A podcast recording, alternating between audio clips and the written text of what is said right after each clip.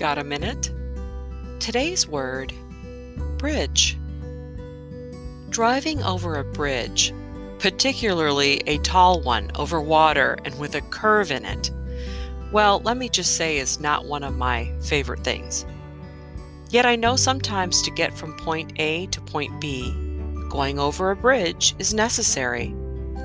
Sometimes going over a bridge is a safer and faster way to go.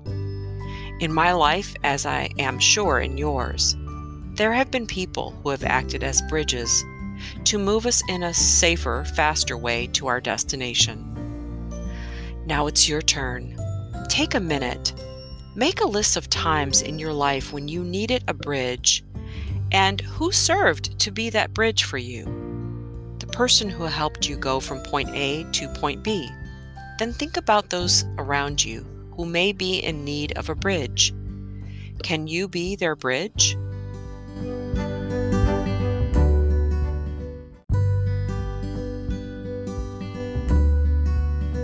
And now a word about the author. Got a Minute by Linda Brett Kell.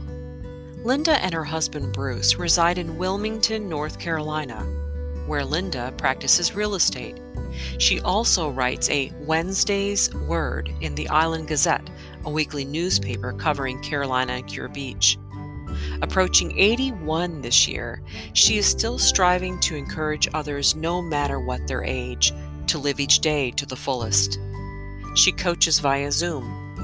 While living in Florida, she ran the Disney Princess Half Marathon at age 72. She quickly admits while it was quite an achievement and the medal is beautiful, she will not be doing that again. She does lead water aerobics at her neighborhood pool twice a week and walks two miles several days a week. She's quite the example for anyone to never give up and live your life zealously. If you'd like to receive a copy, your own personal one, of Got a Minute by Linda Brett Kell, please email us at justspillingthebeans at gmail.com. Please insert in the subject line Got a Minute, personal copy, and we'll put you in touch with the author.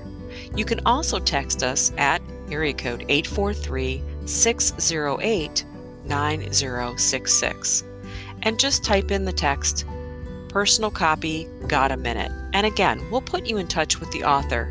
And now back to the reading.